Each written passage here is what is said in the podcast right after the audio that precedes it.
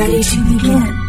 What year is this? The year is 2020, and this is Beyond Synth.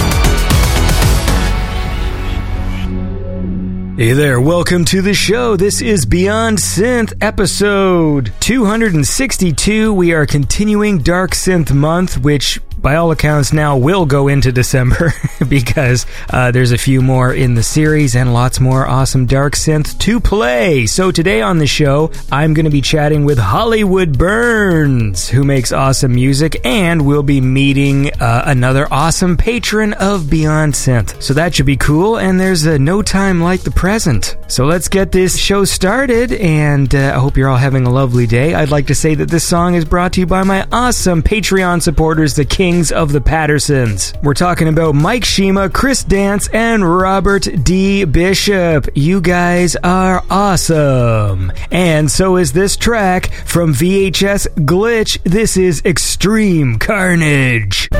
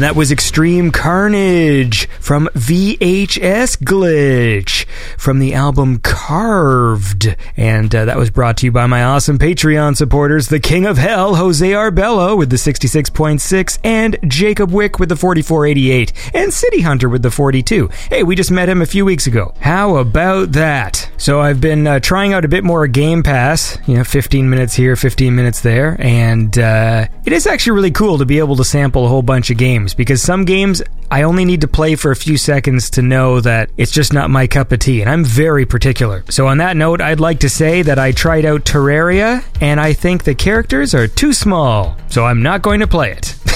That's all it took from me. Uh, look, ever since I was young, you know, growing up at the, you know, Atari and regular Nintendo and Super Nintendo, you know, the characters were always small on screen, and it was always cool when you played a game where the characters were big. Like, I remember really liking Batman Returns for Super Nintendo when I first played it just because, like, oh, the characters were so big on screen, you know, it was awesome. Like, the new Mortal Kombat games have been really great for that. Like, the characters just take up a lot of screen space, and so it's really cool to look at. And I'm not a fan of games where the characters are really small. I remember playing Super Meat Boy and the same thing. Like, he's just like a little tiny red square. And anyway, so that's my feeling on Terraria. I also tried out Gears of War for the first time, and I do not like the color palette. All right, I'm not a fan of games that are really dull looking. I don't really even like that color palette in movies either. Uh, that sort of washed out brown. It's not sepia. It's just like the world's that the game exists in is just all browns and uh, not a fan. So I don't know what I'm going to do about that. I think it played okay. I have some friends who, when I get together with them, we usually need some sort of multiplayer game to play. But obviously, as this year is not a year I'm going to be really getting together with too many people, maybe I'll save uh, Gears of War for when I hang out with some buddies. But uh, I'll tell you, I'm really enjoying Ori and the Blind Forest. I think that's the winner for me so far. That's my cup of tea. Nice, colorful, hand animated characters. Nice music has a nice magical vibe.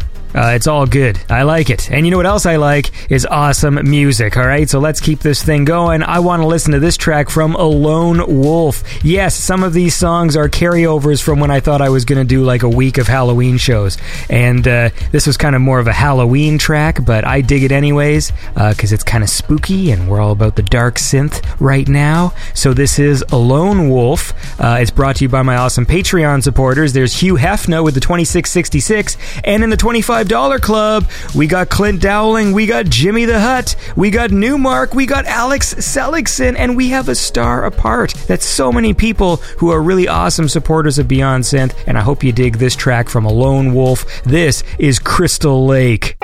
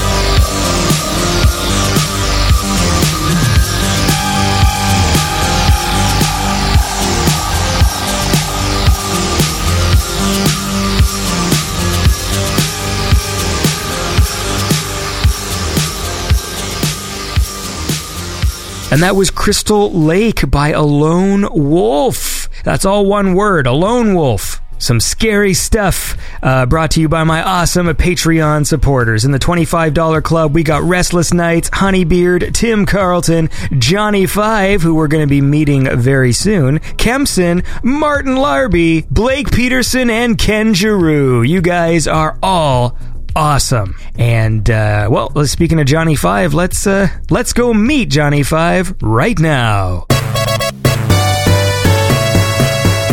Well, we're back and we're uh, chatting with the awesome patrons of Beyond Synth and getting to know the people who uh, who make Beyond Synth possible. And right now, I am joined by patron extraordinaire Adam. Now, hold on, what do I know you as? You know me as Johnny Five. Johnny Five. All right, I'm here with Johnny Five. So, look, man, How's it going? It's going good. Uh, it's cold and snowy here, but uh, it's getting better. And you are a fellow Canadian. Yeah. I've got my Tim Hortons right here. I'm drinking a half and half French vanilla and coffee. Yeah, hot chocolate is my drink from there. I find their hot chocolate to be a little weird. It depends on how you like to take it. My wife really likes the Starbucks stuff, but I find it a little too dark, so I like my uh, I like it a little bit sweeter. Yeah, uh, we do the same thing, honestly. Like, my wife is big into Starbucks, but I just can't handle the price. Yeah. Like, it's just weird. Like, because every drink she gets is like five bucks, and like Tim Hortons ones are like a, at least half that. Like, my thing is, I think this costs like two twenty for a large. Uh, this is a dumb conversation. If you, if you have a habit, price is important, right? yeah, that's true. I, I I need to make up for all the money I lose on uh, crack. Yeah. So tell the viewers, the viewers, the listeners, a little bit about uh, Johnny Five. What do you uh, What do you like to do? Uh, I got three kids, and so most of my time is uh, spent helping them through life. Uh, I like video games. I like uh, hanging out, watching campy TV shows. Uh, all these things my wife hates with a passion, and so I uh, usually enjoy those things by myself. Uh, work quite a bit. Um, I have a bunch of different kind of roles and stuff that I do. So most of my time is spent between like kids and work, and then I try and have a little stress relief by enjoying some of my own activities, things like that. Yeah, yeah, yeah. Well, that makes sense. Yeah, my wife isn't too keen on uh, with all like the synthwave stuff. I mean, like she likes some of it, but I know like whenever I tried to play it in the car, it, it like makes her tired, and she does all the driving. So on long drives, I'd always like put on my own music, and I would notice her like she just needs to listen to the radio in order to stay engaged, and I fucking hate the radio like so much. It's crazy how much I hate the radio. Like it's just I can't do it. Like I don't like radio DJ banter. Yeah. It's also like just phony and then they just play the same like 10 songs and it's even like the stations that are like the cool ones, like it still sucks. Yeah, that is most of my life whenever I drive around. I do most of the driving, and so I like to control whatever's playing. But uh, for the most part, my wife strongly dislikes most of the stuff that I try and play. So we usually end up listening to the radio as well. Yeah. We're not we're not selling people on marriage right now. No. Well, I mean, the thing is, too, it's nice to have your own hobbies. Like, I know, I, I- see, you know, when people talk about, uh, you know, being in long term relationships and it's all this sort of idyllic thing where everyone's just doing the same activities. And I, I like having my own personal hobbies and going into a space. I mean, where we live right now, it's a little difficult. Like, I don't necessarily have like a little nook to hide in. Like, even though I have my spaceship set, it's still just in the middle of the living room Yeah. or not in the middle of the living room on it's on one side but i do enjoy my uh, my private time like i like to relax and and you know play a game or watch stuff and you know Yeah, no, it's always fun. I mean, the challenge with, with my wife and I is that we both uh, work together at the same place and we both live together and have the kids together. So most of our lives are intertwined. So that's why we try and find opportunities to have our own things as well. yeah yeah yeah of course did you meet your wife at work I did. is that a thing people can do anymore We're professors at the university here, and so we met when we were graduate students, and then I got the position here, and then when she finished, she got a position here. So now we we were actually we work in the same program that we were students in. oh, okay okay Um, so it just kind of naturally evolved that way. Okay, okay, okay, okay. Yeah, I know. I just get the impression that like the whole workplace dynamic now, it's like a, a little sketchy to try and like meet people. But if you you came up at the same time, so I think you did it the right way. Yeah, we had to declare to everybody that we were in a relationship because there could be a lot of issues with that. Or do you have to like sign a form? Oh yeah, Is that a weird form to sign? Would like, It can be. We're not allowed to be on committees together. We're not allowed to be in any sort of decision making positions over each other's students. We, our offices are almost beside each other, but we basically have to have separate work lives. I'd like to sign a contract like that with my wife. Like, you guys aren't allowed to look at each other. Uh, you can't, uh, you know. Don't even acknowledge the other's existence. yeah. What do you What do you teach? Do you teach something? Yeah, uh, we're both in uh, a school psychology program. I'm a child clinical and a school psychologist, and so I teach the courses here that have to do with like assessment and diagnostics. Uh, kids that have developmental challenges, learning challenges, behavioral challenges. I train our students how to uh, identify those children and then how to provide supports for them. So my specialty is autism as well, and then my wife does a very similar work, but she works with kids that have ADHD. So ADHD is a real thing. It's a real thing. There's a lot of evidence to show that it's a it's a neurological condition that children have difficulty inhibiting responses. The challenge that we tend to find ourselves in is that a lot of people, particularly like family doctors, don't undertake more robust assessment processes. They just listen to a parent for a couple of minutes and then write a prescription off, and away you go. Right. Um, and that's typically not sufficient to really identify the types of challenges a child might have and what we could do to help them. And so there's a whole history of like overdiagnosis and over medication, and that's part of the work that my wife tries to do is to help people recognize that and what we can do differently. So does ADHD exist in adults, or is it primarily a kid thing? It tends to get more easily recognized in kids, but those kids grow up. And so that it doesn't magically go away once somebody turns 18. And the new diagnostic framework that we have actually allows for easier recognition in adults because that was something there was much more emphasis in the past on kids and less recognition on when they become adults and how we can try and help them be more successful in adulthood. Uh, same thing with autism. I mean, it's dramatically more recognized in children, but there's a expanding recognition that those kids grow up and we have to try and find ways to help support them in adulthood too. Again, I love when people who listen and support this show have like important jobs that do like important work, and then I just think of the show that I'm producing that they're listening to. No, I, I've actually thought about this. I've thought about this. What I would actually say to you if this question ever came up or this topic ever came up. And I, I legit think my answer is I think you have a more important job because the stuff that you do and Mike and Flora and everybody else, all the people you work with, people who do other jobs, different things, I rely on you. I rely on the music to help me focus. When I'm sitting in front of my computer for seven hours a day, at hour two, like my brain goes foggy and I can't focus and think anymore. So I have music to listen to. I have a show to listen to. I have things. That's how I function. I tend to listen to music while I'm working.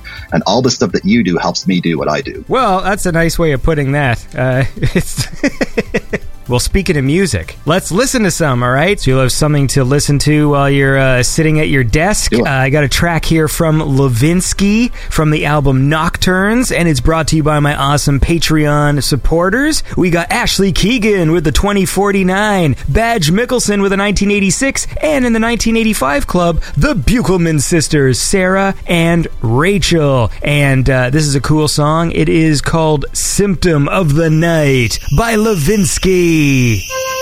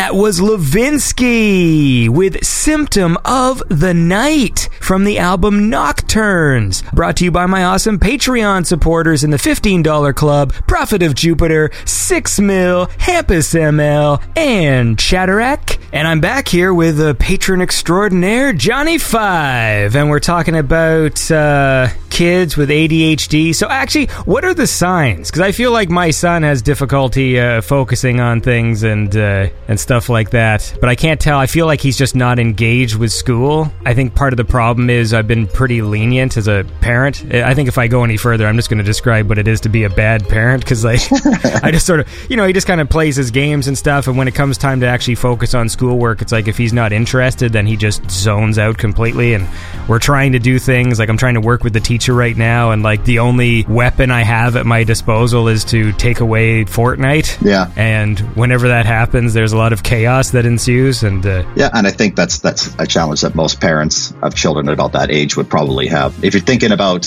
like attention related challenges, there are two different ways the kids can experience those. And one is what we would consider inattention, where they're very easily distracted. They have a hard time putting their attention on things. And then the other type is hyperactivity. So those kids can focus, but sometimes they're they run around all the time. They're very impulsive. They act without thinking. Um, and they're two very different types of experiences: the inattention versus the hyperactivity. Sometimes kids have more of the inattention. Sometimes they have more of the hyperactivity. Sometimes they have both. And that's part of the work that we do is try to recognize if they have either or both and then how much and whether or not it exceeds, you know, this magical line where we want to try and make a diagnosis and then there could be supports provided around that. so what is the magical line? The magical line in the book says there are nine symptoms of inattention and nine symptoms of hyperactivity, and we have to get evidence of at least six of them in order for us to think that there's something worthy of putting a label around. And so the assessment process is um, talking to kids, talking to parents, usually talking to teachers if we're able to do so, and try and find out what is that child's whole day like. Kids that really do have ADHD, they they don't just struggle to pay attention when you might want them to. They struggle to pay attention at all times, even when they might want to. Right. Um, so that's one thing that we tend to look for. Over focusing, hyper focusing is potentially a thing, but that's also a thing for most other kids. If you put them in front of a video game that they really like, of course they're going to pay attention to it because they find it motivating. You try and take the video game away from them, they're not going to like it because it's what they really like. So that's not something that we'd be too overly focused on. I'd be interested more in like the, the whole day. And I want to see what the what that is all like. I would be a bad teacher because I just can't. I don't have the patience. It's also tricky because then I don't know what to do when like the kid's not paying attention, and then I'm like, I can't do anything. You know what I mean? Because like I'd be bad at it trying to teach. Yeah, and that's part of the work that we do is um, if there are children that have challenges of whatever sort, it's trying to provide suggestions and recommendations, ideas on what we can do to try and help that child. And uh, the thing that I try and teach our students is that we need to focus not just on the school and the teachers, although a lot of the work that we do tends to kind of focus on that area. But I imagine if one of my children ended up getting a diagnosis of some sort and the person who I'm working with gave a whole bunch of uh, suggestions on how somebody else could help my kid, but nothing on how I could do any of that kind of work, that would make me really frustrated and sad. And so we really try and provide some ideas and guidance so that parents can do things to help support their own children. We want to try and empower them and make them feel like they actually have a role. Wouldn't listening to Beyond Synth be incredibly distracting when you're trying to? Like when you're sitting at your desk at your computer, like I don't know that I could listen to this show and focus on things. No, I love it. It's awesome. I have a very divergent attention span. So before I actually found you, I would in my office. I've got three monitors in front of me. I've got one that I work on. I've got one for email. In the past, I have one for Twitch. And so I'd be watching video games kind of on the side. I'd be watching your streams when you were on there more regularly. And now that some of the Twitch stuff has kind of died down, I've always got music or something playing. So I'm always looking forward for when the next episode comes out. So I've got something new to listen to. It ke- keeps my brain active as I've kind of worked through stuff. How long is the education process for you to be in the position that you're in? to get to where I am. If you go straight through, uh, you generally have like four years of an undergraduate degree uh, to get your bachelor's. And in my field, you'd get a bachelor's of psychology. And then it's typically two years for a master's degree. And that can be divergent depending upon what your pathway happens to take. Sometimes it takes three years, sometimes it takes a little bit less. And then a PhD, depending upon program you go through, then that's usually four or five years. Once you've done that, then you got to try and get a faculty position, which um, in the past while has been pretty challenging to try and fall into. I was lucky that my supervisor, when I was finishing my PhD, was the dean of our faculty. And so they knew that there was a position that was opening up. And so she basically like helped lay the pathway for me to be able to get into the position position I am. I kind of, I very luckily fell into it, and it's been a, it's been a great process for me so far. The, the thing we like to joke about, one of my wife's really good friends, they did their PhD here together in our program, and and her husband was doing med school at the same time, and we have to go for the school for like four more years than medical doctors do. It's, uh, it's a lot more training.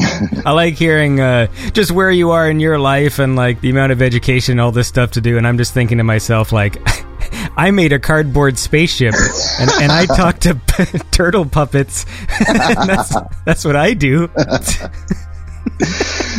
there are days that I wish I had made different choices, though. Let me tell you, there there are days where I think talking to cardboard puppets and, and making spaceships would be a would be a, a, a good transition for where I'm at right now. Yeah, well, it, it pays less. I'll tell you that. I was gonna say if that's a subtle cue, I'll uh, I'll up my patron. No, support. no. I'm not, that uh, conniving, but uh, look, how about this? Let's uh, listen to another song, and then we will continue chatting with patron extraordinaire Johnny Five. I got one here from Ainoma, A I N O M A. Uh, It's brought to you by my awesome Patreon supporters. Of course, there's Mads Baron Christensen, Retro Serenade, and we will never forget the immortal Chris Celia Lane. And now I'd uh, like to listen to this track from Ainoma. This is Manhunter. Thank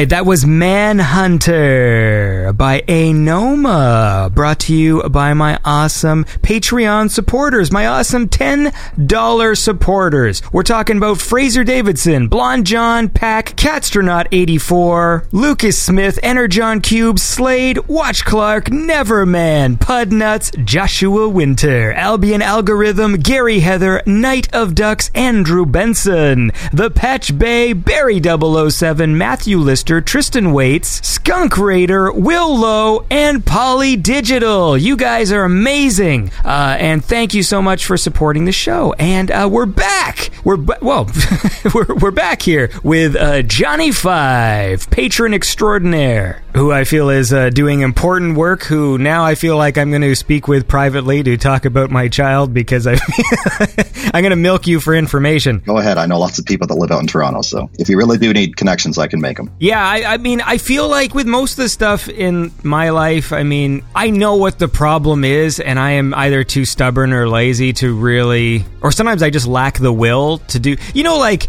when someone's real fat and like you know the solution and everyone knows the solution, but we all try and come up with excuses to why we don't want to go on a diet or, or work out or whatever. But like everyone knows that's what you got to do. Yeah. Or, you know, like you got to drop your calories and you got to be more active and all this stuff. And it's the simplest solution. And no matter how many books come out that try and do like fad diets or whatever, we all know what the solution is and it involves work. For me, and especially like with my son and his attention and, and school and all this stuff, like I know what has to be done, but I just lack the will to be like because I know it'll be like a really hard few weeks if I really start enforcing like you can't play games until you do this, this, and this. It's literally going to be weeks of me not getting any work done because uh, there'll be going to be a lot of screaming in the house and a lot of things getting thrown around. Change is hard for anybody, and especially when you get into patterns of behavior over you know weeks, months, and years. Trying to change those patterns of behavior is very, very difficult, especially for kids if they're not the ones that want to make the change. If it's somebody else that's trying to make that happen, then of course they'll be even more resistant because they're not motivated to do all that sort of thing. Uh, what's really important as you work through that is if you do want behaviors to change, is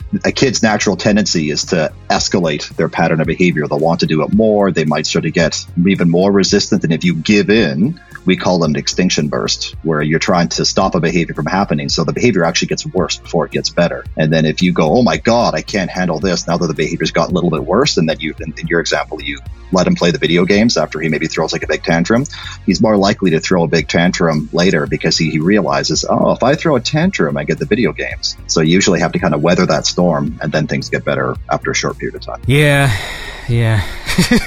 you just got to stick to it. it's hard because like I also need to do my work, and uh, it's tricky when uh, there's all these other things going on. It's interesting because like when you have kids, it's like I mean I just assumed like they would oh they'll just absorb my personality and they'll uh, you know they'll be like me and like I wasn't like a star student, but I was always relatively clever. Like I got school, you know I didn't try super hard. Like I wasn't like a try hard or a nerd or whatever. I mean I was a nerd I guess like just naturally. So I just assumed like oh you know my kids will be good at school. Like you know they'll be fine. Like they'll you know whatever they'll do well and and have some fun interests and you know hobbies and stuff like this. And then it was so interesting because my son really doesn't have any interest artistically which was like in, in my family that's we all were. Like my brother's an artist. Um, i was always interested in doing like art stuff. For christmas we'd get like art supplies as gifts. Like that's what we got. Like fucking you know pens and paper and materials and plasticine and paint and stuff like that and my son just doesn't care about that at all i guess it's the same as like parents who are sporty and then end up having a nerd kid or vice versa kind of the opposite for my kid and I. I mean, Zachary, my oldest, he's he's very artistically inclined, uh, and I'm very much not. And so, um, I mean, he shares my joy and love of video games and television. But when he's not doing that, he likes to draw and color and create stuff. He'll go to our recycling bin with all of our cardboard and stuff that we're going to put out in our blue bin, and he'll pull all that stuff out, and he'll like get the hot glue gun and make random things together. He's like, "Look, Daddy, I made a zoo," and I'm like, "Awesome!" Like I I don't have the capacity to do that any of that sort of stuff. Whereas when I was growing up, yeah, I was a hardcore nerd. I just wanted to play video games all day long, right? In my house, I'm the one doing the childish crafts. Which Yeah. I'm like the- I'll be 39 soon, and I'm the one with the glue gun. And that's my favorite thing when my kids come home and like they see what I'm working on, and it's literally like me gluing cardboard together, and like it's just so stupid. I'm literally making a little hat right now for one of these turtle puppets. like, what the fuck am I doing?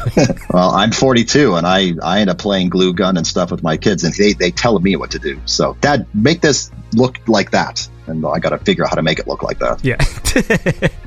well, it's fun. Yeah. It's just what I think that's the most fascinating thing about having kids in general is just how, how the household can be the same, but they really do develop their own personalities. And it's surprisingly weird because just like, where did this personality come from? Like, my, my daughter is just so different to my son. Like it's crazy. Oh. And- but we're the same people. Like I mean, I don't know how different I am from. Well, I guess I can li- listen back to the podcast and see how much I've evolved. I imagine I I still talk about all the exact same things, and so I don't know how much I've changed. It's all about GoldenEye. Yeah, it is.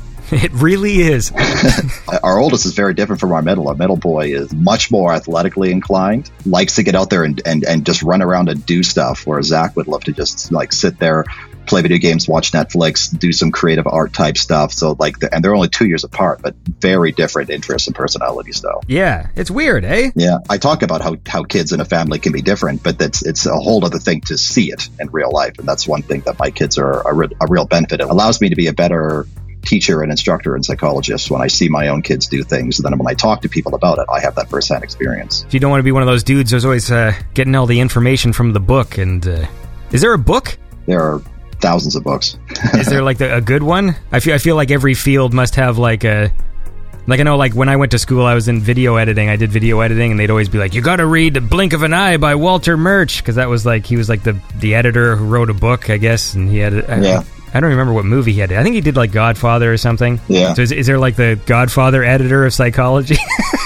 no, because it's quite a varied discipline that we work in. I mean, there are different scopes of practice. There are different things that people do. It depends on if you do assessment, which is more what I do, um, or if you do intervention work, if you do therapy. Um, there are people that work like there are sports psychologists, so people that would work with like you know the Maple Leafs to make sure that their head is in the game and they can perform at their best. There are people who work with victims of trauma. Like it, it's such a wide ranging thing that we can do that there isn't there wouldn't be like one book that would be applicable to everybody. I just like. I don't know why it makes me laugh. Always thinking about people who do like the important work, and then the other people.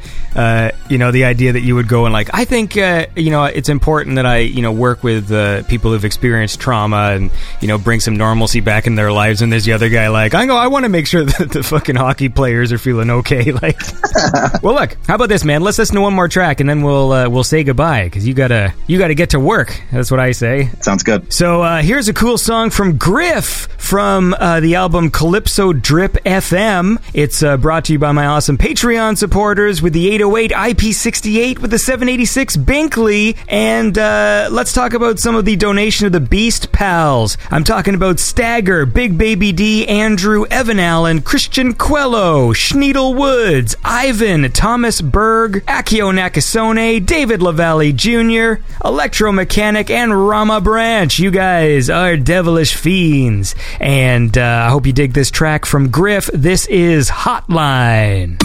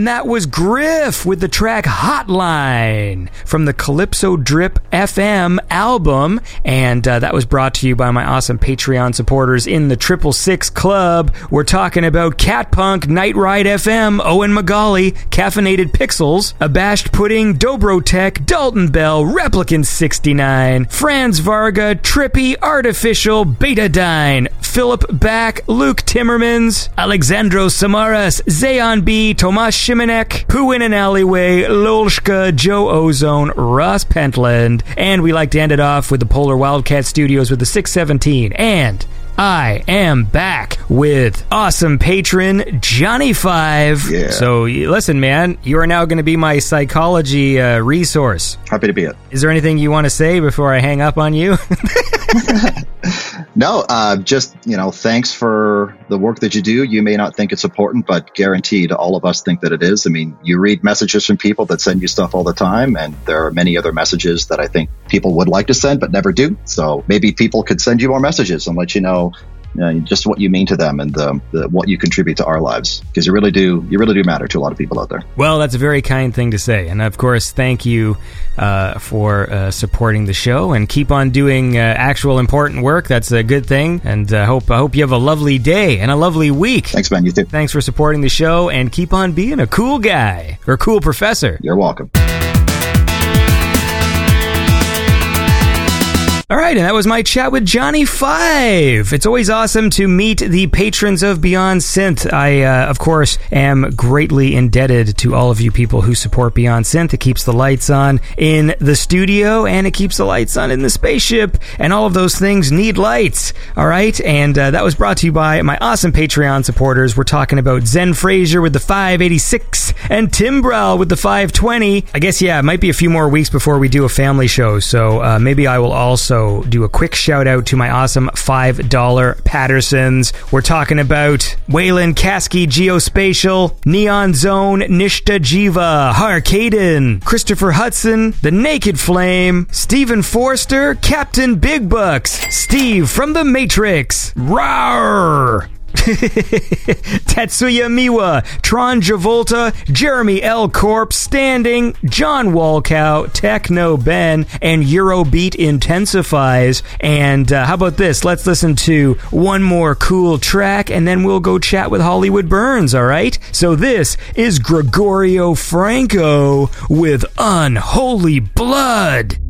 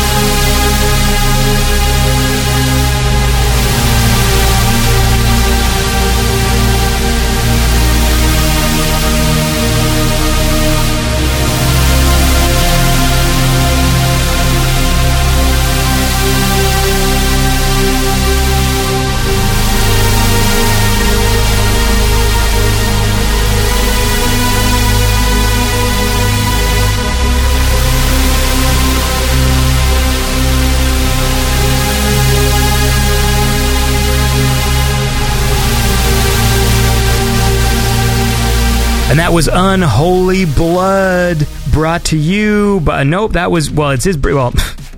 Let's try that again. That was Unholy Blood by Gregorio Franco. That guy is cool. He has a beard and has been a, a great supporter of Beyond Synth. And so I think it is uh, it's only appropriate that we also go and support Gregorio Franco with his awesome music. And uh, that was brought to you by my awesome Patreon supporters in the $5 club. We got the Fear Merchant, Arcade Eyes, Jean Christophe Lecomte, Chess Press Magoo, Alex Barshop, King Koopazilla, Kevin Taylor, Robocock, Bogdan Krivo, William Dolphin, Enders Enga Jensen, Luke Jackson, Mr. Gimpson, The Axel Effect, Watch Out for Snakes, Christian Mickelbust, Josh Riley, Chris William, Andrew Tukaz, Sven Bomanis, Joey and Kendra, City Bat. Oh, there's a lot of these.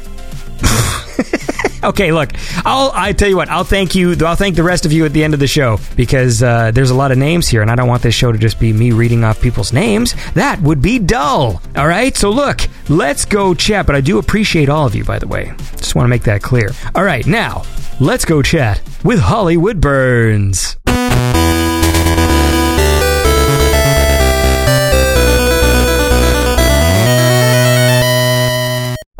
Right, well, I'm here right now with Hollywood Burns. Now, how do you actually pronounce your real name? Uh, my real name, Emmerich. Emmerich, but you actually Yeah. say Emmerich? Yeah, I mean, in French, I would say just Emmerich. Uh, no, Emmerich. But in English, I will just say Emmerich. I mean, this is how my American friends call me, so I guess Emmerich should fine. Should Okay, fine. But it's actually what uh, Emmerich. Emmerich? Yeah.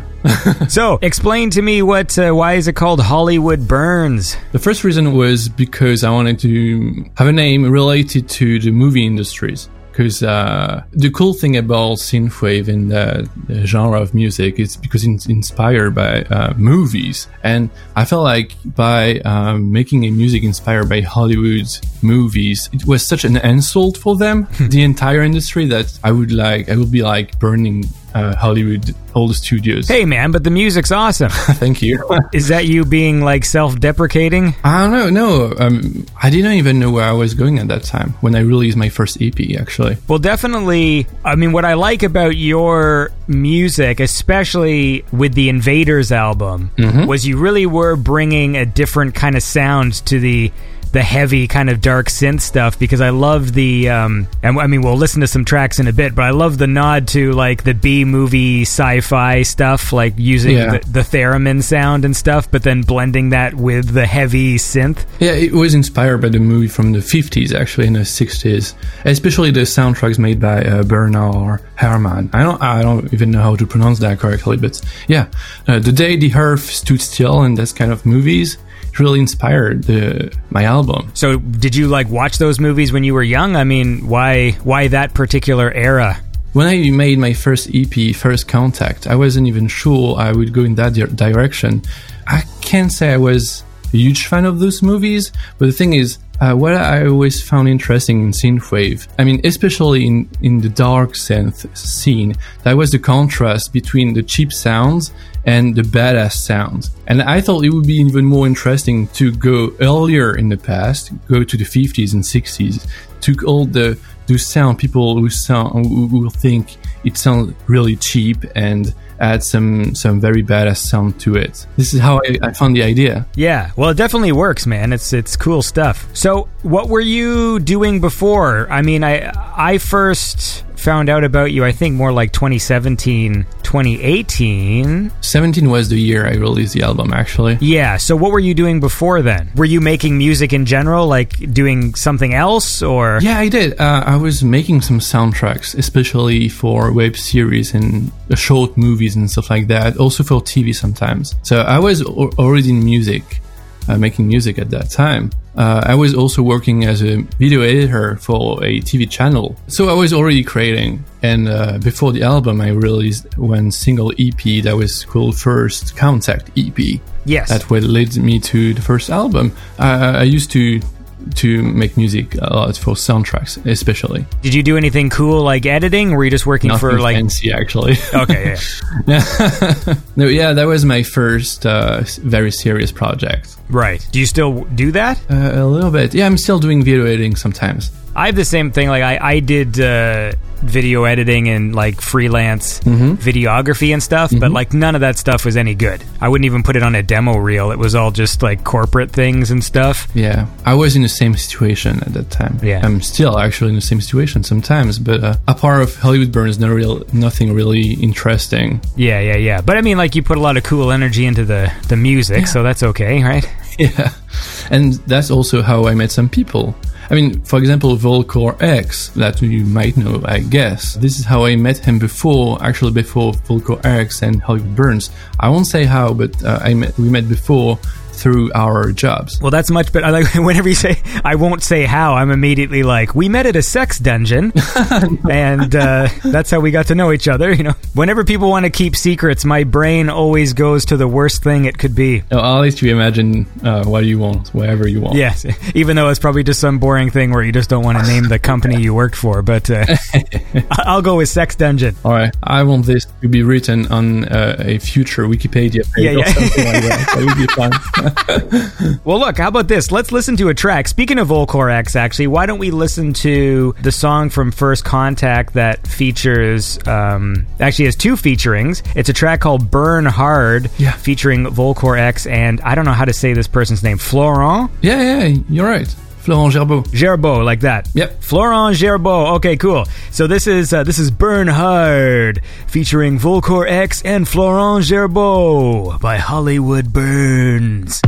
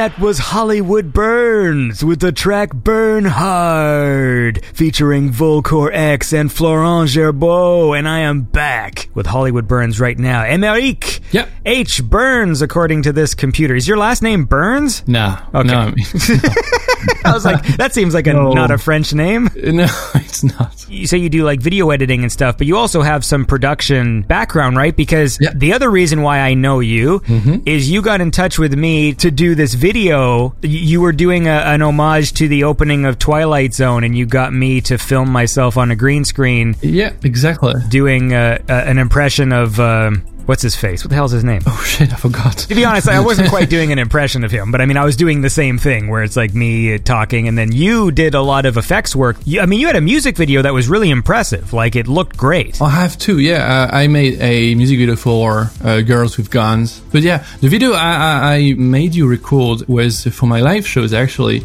that is the introduction for my live shows. It's not that I don't want to talk to the audience. I will love to, but I will feel so awkward. So I, I needed someone in the show that could entertain the audience on sometimes and open it for us. So I asked you to make a video in the style of uh, Rod Sterling. Rod Sterling. Rod Serling, that's his name. Yeah. yeah, yeah, yeah, the host of the Twilight Zone. And you made such a great video for us, and this is such a great opener for the show. I thought I was doing an impression of him, and then I watched some video. Like, I kind of didn't really watch too much before because it's sort of. You know how sometimes there are things that are in your memory and you think you know what it is? Mm-hmm. and then you actually go back and watch the source material and go, oh, wait, I was doing something else. I think I was almost doing more of an impression of the guy from Dragnet. Rod Serling has a very particular way of speaking. His teeth are funny. Yeah. When he talks, it's like his bottom teeth like kind of stick out, and he curls his upper lip. It's it's it's, it's interesting. yeah. Do you have any video online of the performance with Mike? Because I've, I've I just realized like I've never I don't think shared that with No, my my is- listeners or anything. But I want people to see it so bad, but um, I didn't found any good opportunity to release the video because I need it to be stuck to something else. yeah, I can't just release that little thing like that.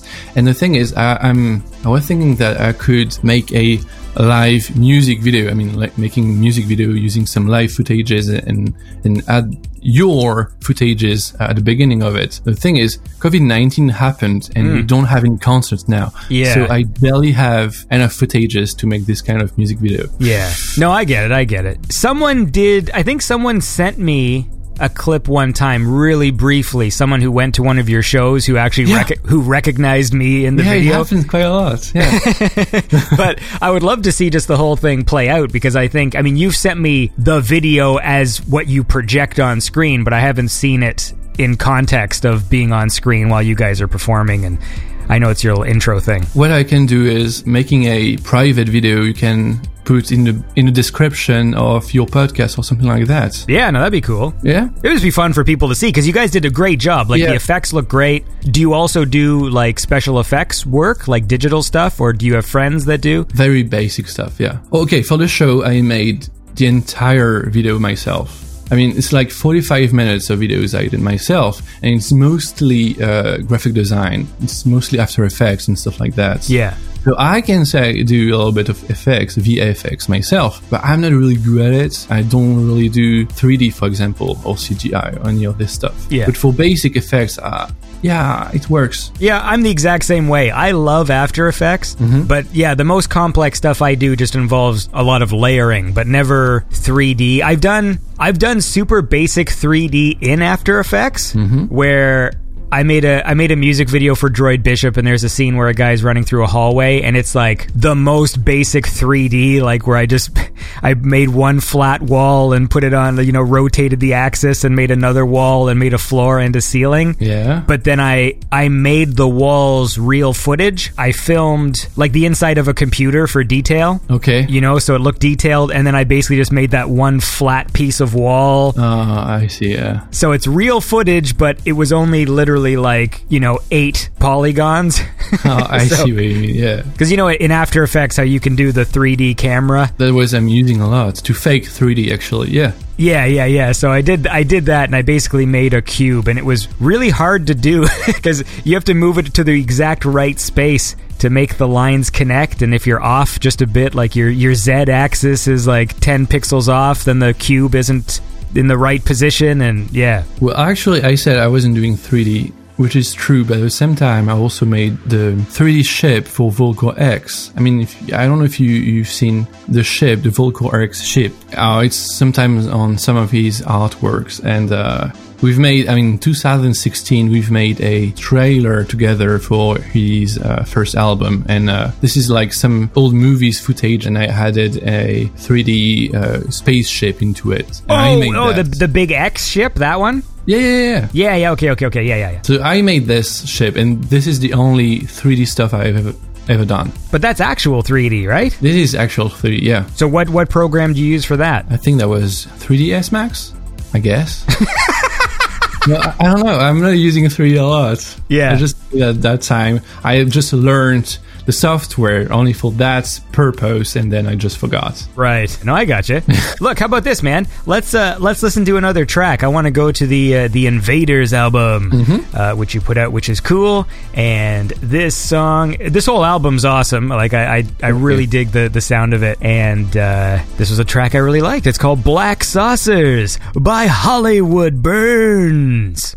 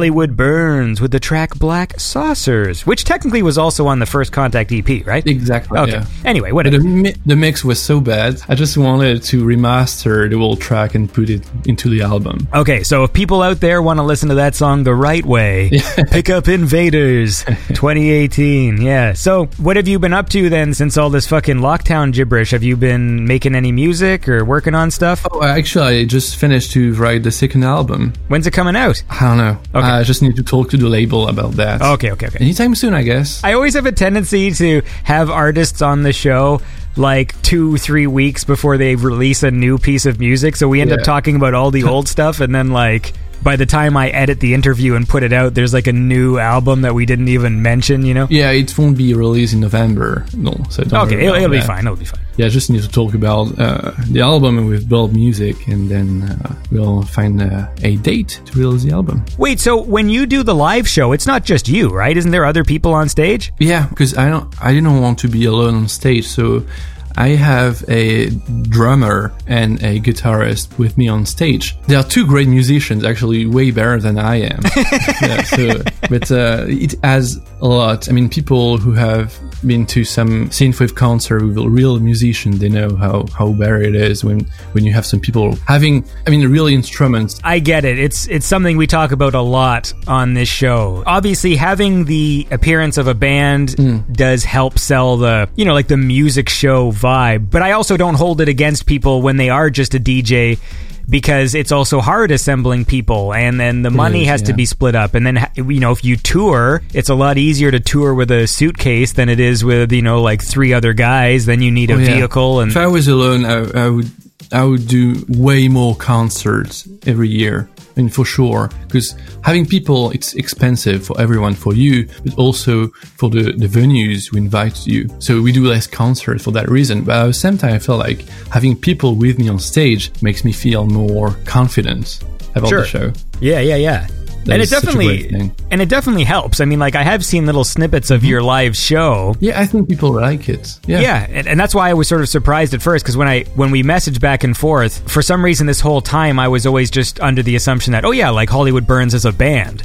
And so when I was messaging you, you know, to be on the show, and you're like, "Yeah, I'll do it," and then I realized, like, "Oh, it is just he. He is still just the guy like making the tunes, and there's the live show is sort of the the other thing." But a lot of the acts are like that. I mean, even like Carpenter Brut now. I mean, it's still Hmm. just as him. I mean, making the music, and then when they go live, he's got the band. Yeah, I think even Perturbator now is doing that. I think he has a real drummer now. I mean, for that, what I've seen. But also, this is the thing. Usually, we start making electronic music in our bedrooms, in our small apartments, and we're doing this alone because this is more convenient and it's also cheaper. And then when you start making money in this kind of stuff, it's also, I mean, also you meet people, so it's easy to, easier to connect with other people and make something together. And it's fun too. It's really fun. Yeah, it's more fun with other people than being alone all the time, doing everything. That's why I look forward to going to live shows again at some point. Oh, do do you have live shows now in in Canada? no, No, yeah, same situation here. Canada is, takes it pretty seriously, you uh-huh. know. So Yeah. in my province, anyways, they've they've gone back a step because we were getting more cases, mm-hmm. and so they actually like kind of reclosed some stuff. Yeah, we are in the same situation here now. But it's because of school, right? I have kids and they're trying hard to keep schools open. Mm-hmm. And so to do that, you sort of have to close other things. But the school is the main probably reason why people are, mm-hmm. you know, you know. Anyway, look, fuck it. I don't want to talk about that shit.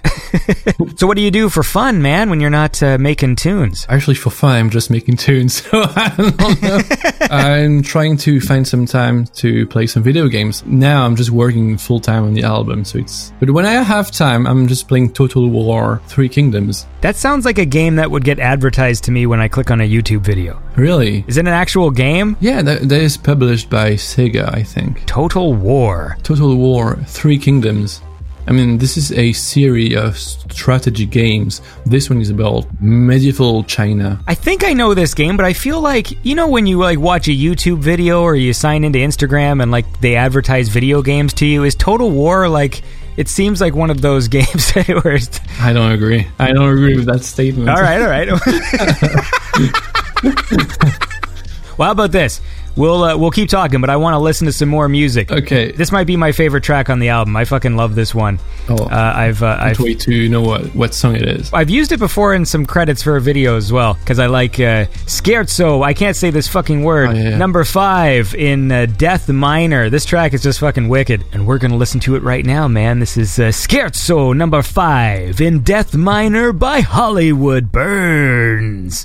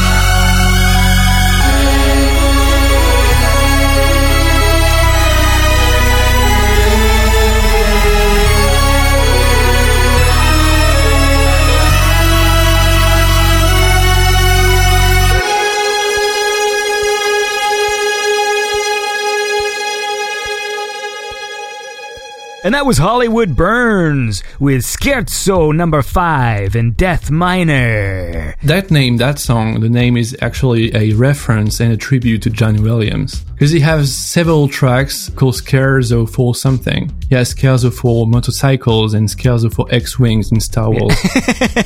so I made a Scherzo for uh, uh, in Death Minor. Yeah, yeah. it's yeah. actually not D minor, but let's pretend. I get it, man. this game, this fucking Total War, is that a computer game or do you play that on console? It's PC game, yeah, computer. I don't think I've ever. Hold on, I'm gonna I'm gonna go on the internet right now and see if I'm thinking about the same I'm, thing. I'm surprised. I thought that was pretty famous. I don't know. Uh, No, I, th- I think it. Like I, I recognize the name. Three Kingdoms, Total War, Total War Warhammer Three. That's something else. Oh, that's this is the yeah, yeah this is the right series, but I'm not playing Warhammer. I mean, not right now. I'm playing the Three Kingdoms, the one about China. Napoleonic Total War Three. Oh, you have a lot of Total Wars. Jesus. I mean, it's for people who like strategy games. So how do you play? Is it just like a top down? Is it like looking at maps? Uh, okay. You don't run around and actually swing your sword at Chinese people, do? It's in two times. First, yeah, you're looking at to a map, and it's all about diplomacy and building your civilization, stuff like that. And then when two armies met, met each other, then it's like in Age of Empire, you just control the units and attack some of them. Right. Okay. So it's like two different times and two two different gameplays. It sounds like it might be too much for me. I, I like games where you just press X and swing swords. Actually, usually I'm like that because this is why I'm so fan of Dark Souls and stuff like that. 'cause hmm. I'm usually don't like to be bothered by cinematics or story or anything like that. I just want to play the game and nothing else. Yeah, yeah, yeah. Well, then you would love the Metal Gear franchise. Especially number two. yeah, yeah, yeah. Where you, you get to walk two feet and then watch 40 minute cutscene. Oh damn! Yeah, Well, at least those cutscenes made sense. I love them anyway. the music was great. Oh, yeah, fucking was right. So great. Yeah. I didn't really care for Metal Gear 2 Mm-hmm. in, in context with all the other Metal Gear games, but uh, the soundtrack's good. I've got some tracks on my uh, in my playlist. I like how epic the uh, the actual the theme song is. It is. Yeah. I never talk about it too much, but it is a really cool s- fucking. It's so good. The Harry Gregson Williams song, I think. Yeah, yeah, yeah. There is one scene in Metal Gear that was a plagiarism from a uh, Russian tune, actually. Oh, really? So now they can't uh, play the song, but I'm not sure that. Hold on here. That one song. Metal Gear music plagiarism. I've never heard of that. Let me see. Metal Gear Solid theme plagiarized? There- is one song they don't play anymore for that reason, I think. It says it's the theme. It is a theme. Okay, so this one was composed, I think, for the first Metal Gear. I mean, Metal Gear Solid, and uh, they don't use it anymore in any game. According to some website I've never heard of, Metal Gear Solid theme removed from Metal Gear 4. This was back in 2008 due to plagiarism. The truth is, Konami had legal problems with Russian composers who said we stole their music. They didn't actually, but Konami was too sensitive about the situation and just decided to not use that music in the game. The theme was stolen from Russian composer Georgy. I don't know how you say that name. Georgi? Georg Srif, Srifadov? Sviridov. Concerto Pushkin's Garland from 1970. All right, let's fucking see, man. YouTube, Pushkin's Garden. Pushkin's Garland, sorry. Oh, there's even a video, Pushkin's Garland slash Metal Gear. Well, yeah, I guess there are hundreds of them. 11 years ago. So maybe I have to take back everything I said. Harry Gregson Williams, you plagiarizing piece of shit. No, no, actually, that wasn't him. That Oh. was uh, the composer of the first game. And, and in Metal Gear Solid 2, he just rearranged uh, the theme of the first one. Ah, gotcha. So he isn't responsible for that. Okay. Sorry, Harry. well, you know, this Pushkin's Garland is a, is a. I mean, okay, like how complex is that melody? Yeah, it's quite basic, very effective basic. Well, I don't know why I'm singing it to you, but it's just. I mean, if anyone here doesn't uh, know the theme of Metal Gear Solid, yeah, now he knows. All right, I'm gonna. I'll, I'll put in a little sample of fucking Pushkin's Garland and see if people can hear the uh, similarity. Because sometimes I don't hear them. Like sometimes I will see read articles where they'll say this person stole this person's song, and I'll listen to them side by side and be like, what are they talking about? Sometimes it's like the bass line is kind of similar, and I'm like, can you copyright a bass line? Like, I mean, so many songs use the same four chords and stuff, and This is funny because even in my YouTube comments, sometimes I see people comparing some of my stuff to other song they know. I mean, they don't accuse me uh, of any plagiarism or whatever. They just it reminds them of, of something else. Yeah. And then I listen to the song and I, I don't get it. I, mean, I don't understand. It's like when people say you look like somebody. Yeah. Where they'll be like, oh, I saw a guy that looked like you. And then you see the picture and you're like, that guy doesn't fucking look like me. Like, if someone actually looks like me, I will totally acknowledge it. Like, I don't, I'm not afraid of there being somebody that looks like me or I'm too proud. Because sometimes I think people just get upset because you're suggesting that they're not original or something if somebody else looks like them. But half the time I just look at another person, I'm just like, because he has dark hair? Like, that's it? Or dark eyebrows? Like, that's all you're going on? Like, I've got more on my face than those things. I mean, like, when I see somebody that looks like somebody else, like they look like that person. If I actually tell them, like, dude, I saw somebody that looks like you, I'll fucking try and take a picture and I'll be like, see? And usually the person will be like, yeah, that does kind of look like me. And I'm like, I know. Because I do a good job of recognizing that shit. Anyway, sorry, that's. I don't know what to add to. I'm sorry. Well, how about this? Let's add some uh, some cool music. All right. I think you mentioned this track earlier, but uh, it's another good one from the album. It's called "Girls with Guns" by Hollywood Burns.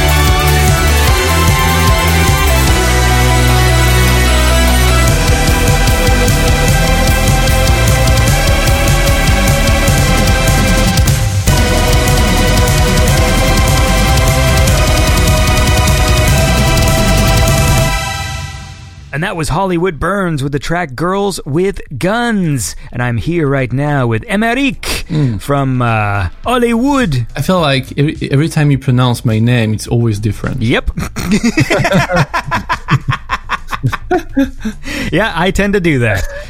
So that was a, a cool track. Thank you. Did you already have the theme in mind when you were making Invaders, like the whole premise of, of the album, or did you sort of figure that out as you were making the songs? All I wanted for Invaders was making something that would sound a little bit influenced by 50s, 60s B movies. I mean, that's the only idea I had in mind at that time. But when I was making my first EP, I wasn't sure of what kind of music I would do. So at that time, I just tried everything. So if you listen to my first EP, there is one track about Japanese Yakuza. There is one track about uh, vintage aliens. Oh, one track sound more like a uh, aerobic theme for like an 80 movie or whatever. But in Invader, I was sure of myself. I just wanted to make something that would sound like uh, just an old, uh, a, an old alien movie. So when you uh, were playing live shows, I mean, who are some of the other artists that you were uh, playing with? Uh, I played with Master Boot Record. Record. I played with The Algorithm. I love his music. I was such a huge fan. So I was really happy to share the stage with him. Uh, I played with Sierra too. So were these who were who were the headliners of these? Are like, do you are you the headliner, or are you guys doing like co? Oh, the only time I was a headliner that was uh, in at the Stunfest in Rennes, uh, but that was the only time. Usually I am not. But that was also a geek festival, so doesn't matter who is the headliner. Wait, where was what is this show? No, that was a geek festival called Stunfest. S T U N Fest. Yeah.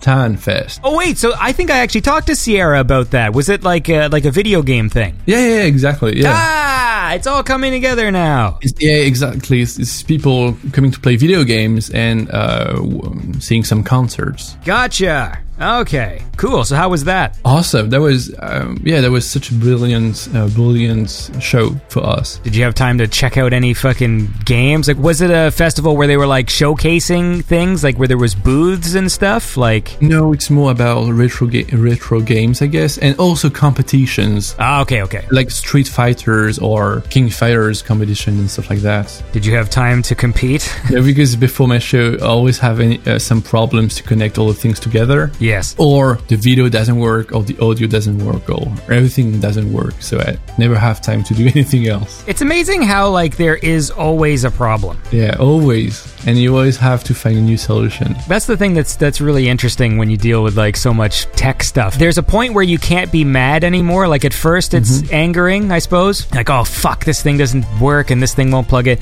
And then after a while, you just go into the situation going like, well, I wonder what's going to be fucked up today. Like you almost you can't even be mad because you know there will be something. yeah but the good thing is because i have also in my crew a audio engineer and yeah sound engineer Yeah. sound engineer and also video engineer so i'm always confident if we have any problem we are Yeah, yeah, yeah. i always have some help with me this is great Yeah. My solution is usually to just swear a lot and punch things. Hopefully things just start to work after that. yeah What's the the tone of your uh, the the album you're working on now? Is it like a kind of a continuation of Invaders sound, or are you doing It is. something new? Yeah, it's actually a direct sequel, if I can say. Ooh. I mean, this is it, this is the same theme, but it's a little darker and a little heavier too, I guess. Because Invaders was quite a bright album, especially for a dark synth release. I mean, it sounds really adventurous and optimistic sometimes, but the new album is a little darker. When you said earlier, like w- you used to do music for like short films and and TV and stuff, Mm-hmm. were you just scoring as you, like as Emmerich, or Yeah, always. Yeah, always been. Yeah. is any of that music online? You, really want to listen to? No, I'm just curious. I like I like Okay. listening to what people do before, unless they're ashamed of it. Oh, wait, let me find it. And, and then I'll listen and go like, "Hey, this sounds exactly like fucking Pushkin's Garden or whatever the fuck that song." Garland, some- Garland. I have some quite old stuff. what the hell is a garland? Hold on here. Define garland. A wreath or festoon, especially one of plaited flowers or leaves, worn on the body or draped as a decoration. That is a garland. Well, who the fuck is Pushkin? Who is Pushkin? Alexander Pushkin was a Russian poet, playwright, and novelist of the Romantic era who is considered by many to be the greatest Russian poet and the founder of modern Russian literature. All right. What are we talking about? I'm just trying to put some context to uh, Pushkin's Garland. okay. Qu'est-ce que c'est le, l'intrépide? Oh, that was. Oh, this one was just uh, a song for a uh, the promotion of a comic book. I would say. Yeah, Comment dit le mot for superhero in French? superhero. it's the same word. Is it? Superhero. Yeah, Super-héros? Super... Yeah, yeah, yeah. Super-héros? exactly. yeah. L'intrépide? C'est c'est pour les enfants ou les, euh, les adultes? I don't know actually. Hmm. I would- say like young adults. Je ne sais pas le mot pour young adults. Les jeunes, je- jeunes adultes? Yeah, exactly. You nailed it. All right. I like practicing my French. no, you're good. I mean, makes perfect sense. Well, that's fun. Okay, cool. I'll, I'll check this. Sorry for the listeners. I'm just Emeric because uh, you've sent me a link and I'm looking at it now, and the artwork is a, a comic book It is. Yeah. uh, superhero guy called the Intrepid. So yeah, I mean, like that was mostly mostly um, orchestral stuff. Yeah. Oh, cool. I'll, yeah, I'll, I'll give that a listen, man. I like that kind of stuff. Yeah, before Hollywood Burns, I was only making orchestral. So the thing is, I had to learn how to make electronic music for Hollywood Burns, and that was quite a challenge, actually. Well, you can tell me all about it after we listen uh, to another track. How about that? Uh-huh. I want to listen to this one. It's called Came to Annihilate by Hollywood Burns.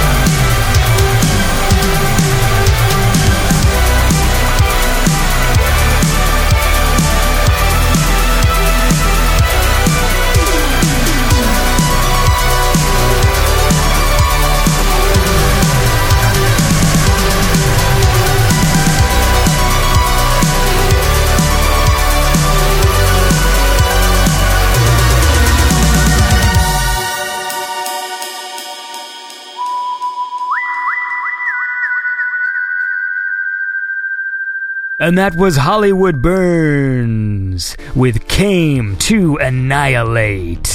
And that's from the Invaders uh, album from 2018. And I am chatting right now with Hollywood Burns Emmerich. And I- we're just uh, talking about making tunes. And I think I went on a tangent trying to figure out who the fuck Pushkin was, but that's got nothing to do with you. That's just for me, because I'm an inquisitive guy. Wait, so when you started making Hollywood Burns music then, like why was this the sound you went for? Was that just what came out of you, or did you really intend to go like I want to make hard I mean I know I know you sort of did a few kind of sounds with the first album. Was that you trying to figure out what you liked? I just wanted to continue to make kind of soundtrack music, but with a real purpose. I mean, I used to make soundtracks for other people, so I just wanted to make soundtracks for myself, and I wanted other people to listen to it, because if I just add soundtracks on, on SoundCloud or whatever, people won't, won't listen to it. So I just started a an electronic music project that would be a continuation of my work before making soundtracks and adding some electronic to it. What was the inspiration, I guess, for some of like the harder sounds of Hollywood Burns? Like what were you listening to or what were you trying to Well, I think at, at that time that was I don't know a perturbator, Carpenter Brut, and that kind of guys. I mean, yeah. Actually, when I started the project, I think that was the only two names I knew from the synthwave dark synth scene. What's with all you French people, man? Why y'all making this heavy, dark music? I don't know, but that is actually true. I mean, French popular music sucks quite a bit. What But, are you uh, talking about? No, what I mean, okay, Ooh, Champs-Élysées. all right. Le tapin, le sur le fil, sur le fin, le plus. Anyway, sorry, go on. I am not saying that everything is bad.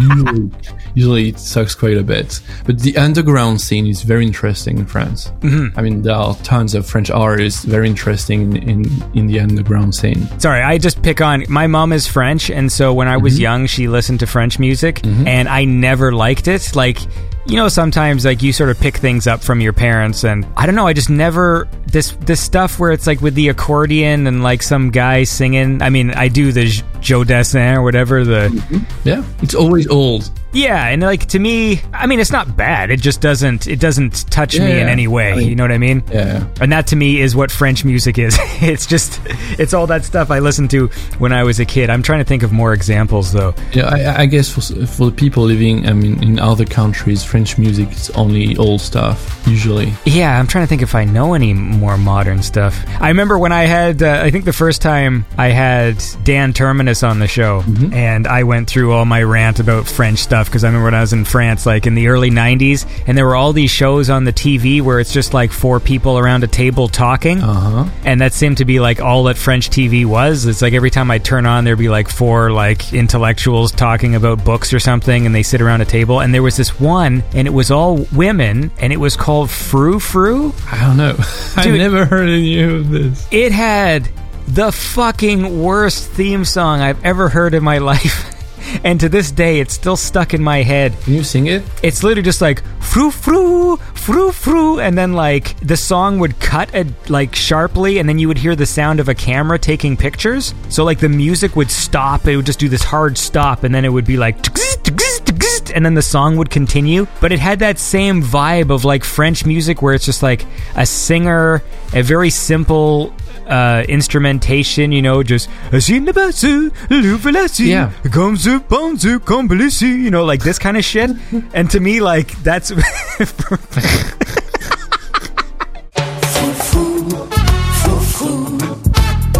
Par son jupon, la femme. Foufou, foufou.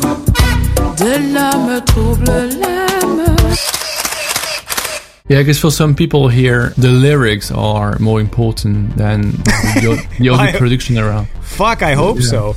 The point is, I'm glad there's uh, French people like you out there who actually make music that's fucking awesome. Because at I mean, least, yeah, I- the underground scene is really interesting. yeah, yeah, no, it definitely is. Because I. I, I don't mean to offend French people with it's just in, in my head when I think of French music it's all this sort of you know like anyway No, I, yeah, I'm not judgmental too. I used to. I usually do that about the Canadian film industry. Mm-hmm. Everything Canadian is always weird and quirky, and so like we produce a lot of crap. Wherever the country is, uh, it's always more interesting when when they try to make something more connected to their own uh, identity. I guess. Yeah, because I've, I've definitely seen some interesting like foreign films where you're like they'll do something interesting with costume design or, or art direction or something where you go, okay, like that's that's neat. Yeah, Korean movie, for example. Yeah, yeah, yeah. Korean movies are so great. Because I mean, like even even when you know, like Hollywood borrows imagery and costumes and things from like o- other places in the world, it's still sort of put through this the Hollywood lens. You know what I mean? Yeah. So it's still kind of changed. I guess it's the same with music. It is. Yeah, I think. But then I wonder why why all these French people are so dark. Unless it's just a response. If you grew up and listened to all this weird like bouncy singer songwriter folk kind of music, and then you just go, "Fuck, I need to hear some fucking damn." like I need I some." know. I'm I'm not too much a dark dude, so I don't know. Well, but sometimes maybe you have to express that darkness through your art, right? I was just inspired by horror movies and also metal. Mm-hmm. I think this this is the only reason. Is there like a French metal scene? Uh, there is. Uh, there is. it exists. But I think, oh, there are a few quite good uh, French bands, but I'm not too much an expert, actually. The point is, I like cool music and I don't care where it comes from. So that's uh, that's the bottom line. But look, listen, man. We can probably wind this down. Is there a track you're like particularly proud of that I haven't played that you want me to play? Because I'll play it. What about Carnal Encounters or the Third Kind? All right, man. good? We can fucking do it up. Here's a cool track from Hollywood Burns, and then we'll uh, and then we'll wind down. This is Carnal Encounters of the Third Kind.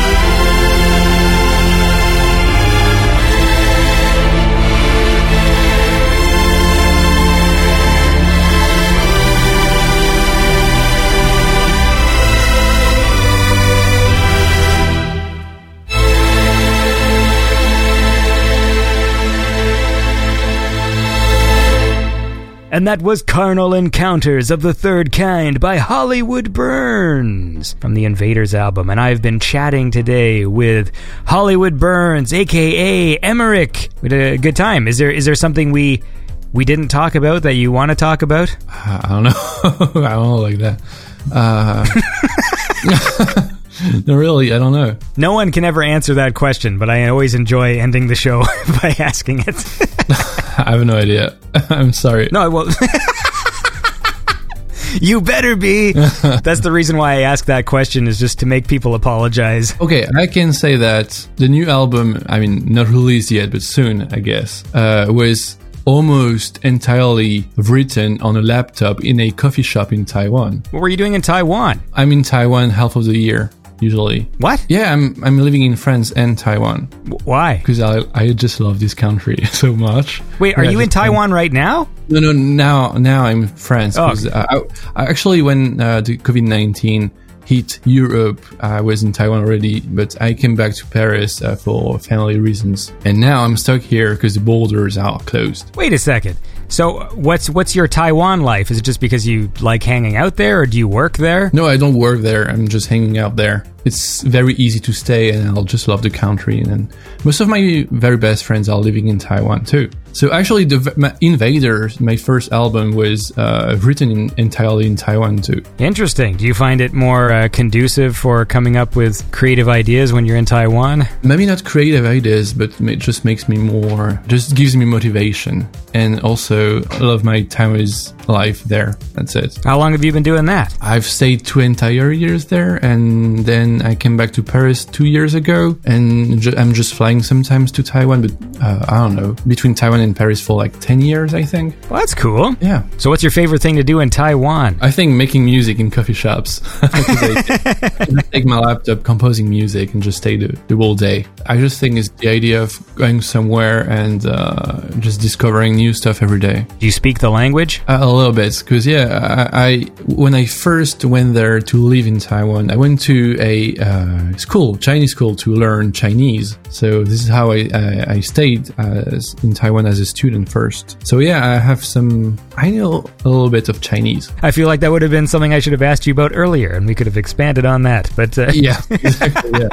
I mean, there are a ton of stuff to say about that, but yeah. Well, look, here's what people should do. They should go check out the music of Hollywood Burns, and maybe sometime uh, after listening to this show, there will be a there'll be a whole other album for you to listen to. So that's exciting. I think it's early 2021. Okay, so we still got some time. I mean, 2021. Yeah. So that's what people should do, man. Look out for for some cool music, and when people start touring again, they can go check out Hollywood Burns. So, man, listen, you have a lovely French day. Thank you. and it was uh, it was nice chatting with you and uh, uh, I hope you uh, I don't know how to say goodbye to people goodbye. Just say, hey, goodbye. hey goodbye hey, you know what? This podcast is over. Hey, goodbye. yeah click but seriously dude uh, your music is awesome Thank you. and uh, you know as soon as you make some more I'll uh, I'll play it on the show Mm, thank you. Yeah, I should have a ton of new songs soon. So yeah, excellent well I need stuff to play man my uh, the playlist is empty so but I think during the epidemic, a lot of people because they were stuck at home, I saw so many release releases every day. yeah People were making so much music. Well, it's good though, man. I need uh, I need that music for fuel, so I need more of it. anyway, dude, listen, it was good talking to you, and uh, keep doing cool stuff. Yeah. awesome. All right, and that was my conversation with Hollywood Burns. And that was brought to you by my awesome $5 patrons. We're talking about City Bat. Did I already thank him? Star Nomad, Tim Ross, Rob Dyson, Damian Rudies, Neon Knox, Christopher Albert, Marco Cranendonk, Daniel Deluxe, Timothy Pierce, Starlight Fisher, Dana Jean Phoenix, Simon Norberg, Stu M, Retro Revolutions, Roman, Lee McConnell, Kai, and Wes Evans. All right. thank you all for supporting the show. I will say that this episode, I, I'm saying this every time I do a show now, that every episode seems to be a few days late, but it's because we've been filming a lot of Andy's Spaceship. And I mean, the next episode is probably going to be like an hour long because the guest segment itself is like 45 minutes long, and that's not including all the, the skits in between. We've got like new characters we're introducing, and there's some funny bits with the turtles. So uh, I hope you guys enjoy that when it comes out, but it's probably still a few weeks away. Um, but yeah, we were filming all last week, and so I can only do one thing at a time, man. But look, listen, I hope you guys are having a lovely day. Thank you so much for supporting the show. And if you don't support the show, uh, maybe you should. That'd be awesome. You don't have to, but I mean, it's awesome when people do, and it makes me feel good about myself. I hope you guys have a lovely weekend. Uh, we have a few more weeks of Dark Synth, so that's probably going to go into December, but hopefully I put out another episode before November is over. We'll see. Black Friday's coming up, and I usually waste a whole day on Black Friday just like scrolling through Amazon and then not buying anything because it's all a bunch of shit. Anyway, have a lovely week, everybody, and uh, stay safe and be cool, and I will talk to you next time on Beyond Synth, the best Dark Synth chat show there is. Thanks for